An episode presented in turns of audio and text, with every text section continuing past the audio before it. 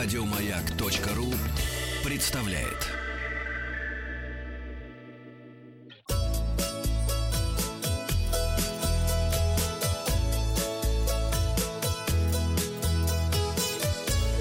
Роза ветров.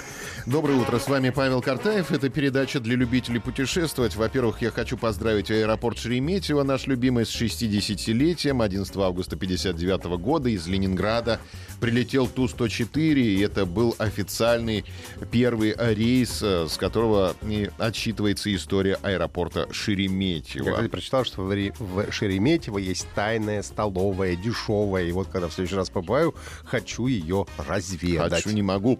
А, все кабели, зарядные устройства и так далее складываем в чехол для очков или другой компактный кейс или сумочку, чтобы все было в одном месте, чтобы эти змеи э, не бегали у вас по багажу. Это совет путешественникам. А, подведем итоги опроса. Спросил вас, путешествовали ли вы когда-нибудь в одиночку. А, вот как у нас а, получились результаты какие. Всегда путешествую в одиночку, так ответило 10%. Чуть меньше пробовал, это не мое, 8%.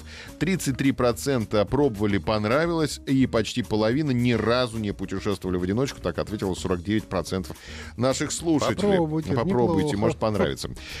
Новости короткой строкой. Фестиваль бега пройдет 14 и 15 15 сентября на курорте «Роза Хутор» в Сочи. 600 литров ухи сварят на рыбном фестивале в Тюменской области 17 августа.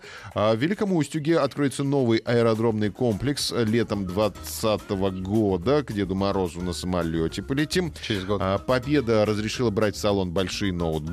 Спасибо. Монинский музей ВВС Щелково можно будет бесплатно посетить 18 августа.